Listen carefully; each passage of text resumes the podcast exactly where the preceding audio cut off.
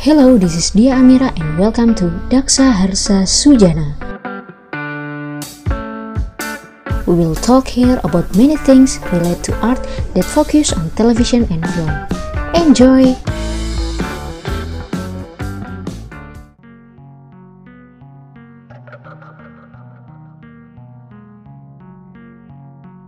Pasti di antara teman-teman ada yang demen banget yang namanya koleksi komik DC atau Marvel. Banyak juga yang suka ngoleksi action figure mulai dari film sampai anime. Nyarinya susah, mahal lagi. Di samping itu, komik dan action figure juga punya lisensi tersendiri. Ini juga termasuk dalam strategi bisnis perusahaan. Misalnya perusahaan gede kayak Disney yang mengakuisisi banyak rumah produksi lain. Nah, dalam kesempatan ini kita akan membahas tentang merchandise dan lisensinya.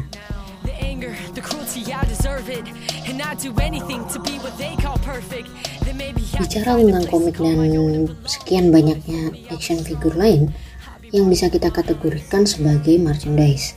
Merchandise sendiri yang berarti barang yang diperjualbelikan dalam sebuah bisnis. Perusahaan yang membuat merchandise ini membuka logo atau gambar dari sebuah karya dalam hal ini kita bicara tentang film. Contohnya seperti goodie bag, bantuan kunci, poster dinding, topi, bahkan video game. Merchandise ini digunakan oleh perusahaan besar untuk mempromosikan perusahaan mereka. Merchandise berpotensi memberi pendapatan tambahan. Pendapatan yang didapat dari film atau kartun aja mungkin gak cukup. Mereka ingin para penggemar bisa mengenakan merchandise yang berkaitan dengan tokoh atau karakter favorit mereka. Makin ke sini nggak cuma melulu tentang action figure, tapi mulai berbagai macam bentuk merchandise dipasarkan, bahkan mulai merambah ke fashion atau dekorasi interior. Untuk kita ketahui juga, cari untung dengan berjualan merchandise bukanlah cara yang baru. Dulu, Walt Disney menjual lisensi Mickey Mouse kepada sejumlah perusahaan yang berniat memproduksi berbagai jenis produk yang akan dibubuhi karakter tikus ini. Hingga pada akhir 1980-an, muncul merchandise dengan berbagai macam karakter lainnya, seperti Ghostbusters, Star Trek, Star Wars, dan lain-lain. Film bergabung dengan olahraga, mode, permainan video, dan buku sebagai andalan industri merchandise berlisensi ketika Star Wars dari 20th Century Fox pada tahun 1977 mulai membuat merchandise mereka. Superman pada tahun 1978 meledak sebagai blockbuster dalam penjualan merchandise. Gak semua merchandise yang diproduksi memang akan laris manis, tapi para pembeli lisensi nggak putus asa untuk terus bekerja sama dengan pihak yang menjual lisensi untuk dilansir merchandise-nya. Karena meskipun nggak terlalu laku ya tetap memberi keuntungan setidaknya. Seiring waktu, merchandise tetap terbukti bisa jadi penglaris. Selanjutnya kita bicara tentang lisensi dari karakter yang ada di merchandise. Lisensi ini memberi hak kepada produser sebuah produk dengan mengangkut elemen tema sebuah karya seperti yang kita bicarakan tadi, ketika Walt Disney menjual lisensi si tikus untuk bisa diproduksi jadi merchandise. Ditarik jauh ke belakang, merchandising film yang meledak secara signifikan dimulai dari Star Wars. Mengapa? Karena film ini baik diminati dan didistribusikan secara luas pada saat itu. Gak heran kalau merchandise-nya juga digandrungi. Karena merchandise sendiri merupakan aliran pendapatan yang lumayan besar, merchandise yang berlisensi bakal jadi model utama dalam pendapatan. Meski nggak menutup kemungkinan bahwa banyak juga merchandise yang nggak berlisensi dijual bebas.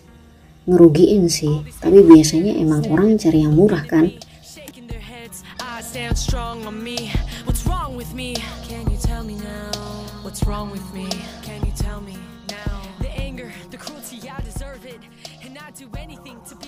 Bila kita tengok lagi ke Star Wars, di sisi lain keberhasilan box office juga nggak menjadi indikator yang konkret. Pada keberhasilan merchandise juga.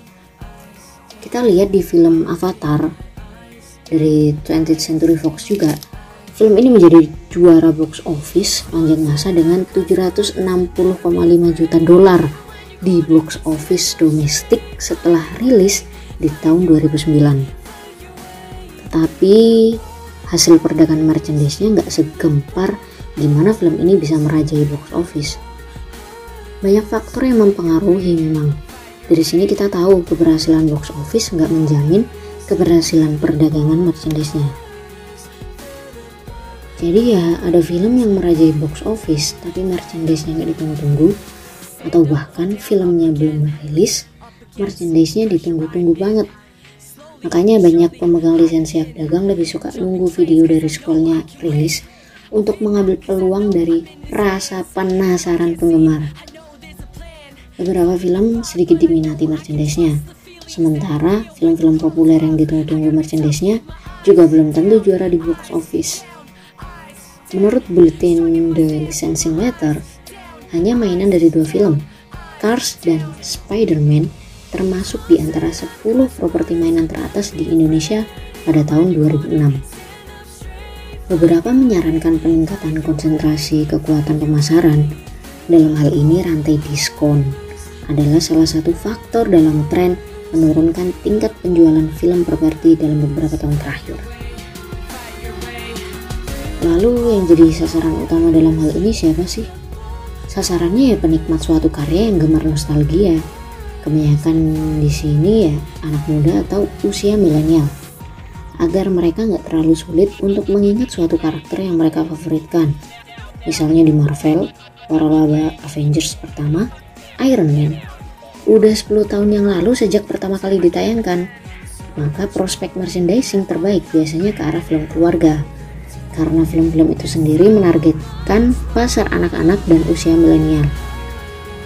Karena kembali ke awal lagi, merchandise berusaha menarik mereka yang ingin bernostalgia.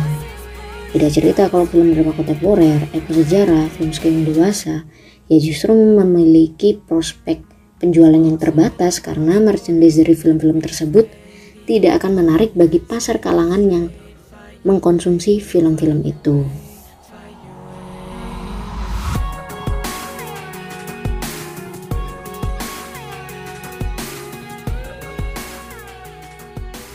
Next, kita bicara tentang film yang berangkat dari properti yang sudah ada. Jadi ada produk atau karya lalu dibuat sebagai suatu film. Seperti komik, pemilik properti yang mendasari film yang akan dibuat akan memiliki program lisensi sendiri. Distributor film dan pemilik properti akan mengatur formula untuk membagi pendapatan royaltinya. Seperti yang kita singgung di awal, Marvel dan DC berangkat dari sebuah komik yang difilmkan. Sumber produktif untuk properti komik, contohnya Marvel Entertainment, yang secara langsung mengantri penawaran dagang sendiri hingga 4,3 miliar dolar hingga akhirnya diakuisisi di tahun 2009 oleh Disney. Dan sebelum itu, Marvel bekerja sama dengan Sony Pictures dalam pembuatan film Spider-Man yang kita tahu sempat juga diterpa pertikaian.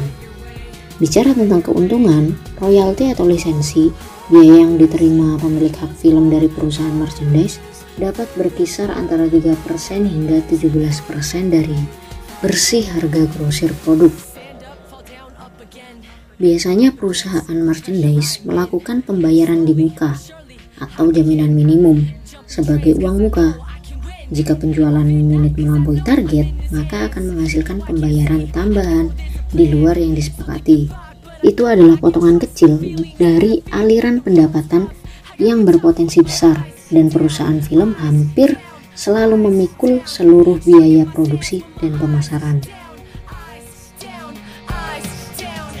Selain karakter atau tokoh dari suatu karya yang di-merchandise-kan, seiring kemajuan zaman, aktor dalam film atau karya juga ikut mengambil bagian jadi barang produksi mereka membangun bisnis yang mengeksploitasi kepribadian mereka sendiri. Contohnya seperti Tom Cruise dan Robin Williams. Banyak menggunakan diri mereka lewat voice over dan lain sebagainya.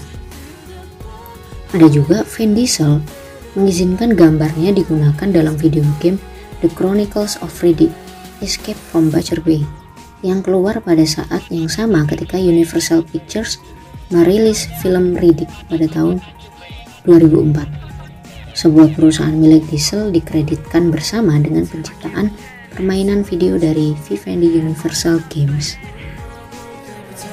Selain melisensikan propertinya di luar, studio-studio besar Hollywood ingin membuat film berdasarkan pada kekayaan intelektual dari dalam perusahaan mereka sendiri.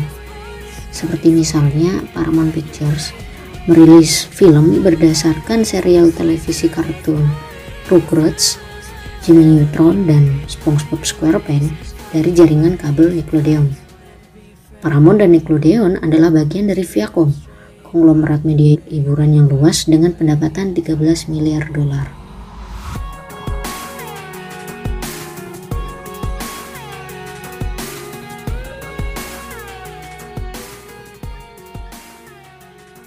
Plus, sampailah pembahasan kita tentang sequel merchandising. Menurut saya pribadi, gak semua film cocok dibuat sequelnya. Ketika film pertama sukses besar, belum tentu sequelnya berlaku demikian juga. Dalam artian, belum tentu sequelnya menarik juga. Nah, begitu pula dengan merchandise. Sequel sendiri juga memiliki stigma yang buruk. Maka biasanya perusahaan studio maupun perusahaan yang memproduksi merchandise sebisa mungkin menghindari kata sequel dan mereka mengganti kata itu menjadi waralaba atau franchise. Seperti yang kita tahu, waralaba Marvel, Avengers dengan semua karakter superhero di dalamnya.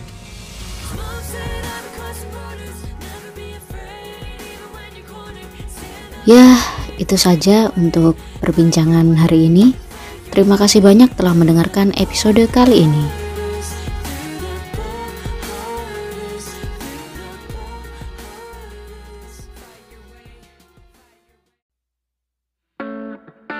Thank you for joining this podcast today. Hopefully, what we talk about can be useful and have a good day.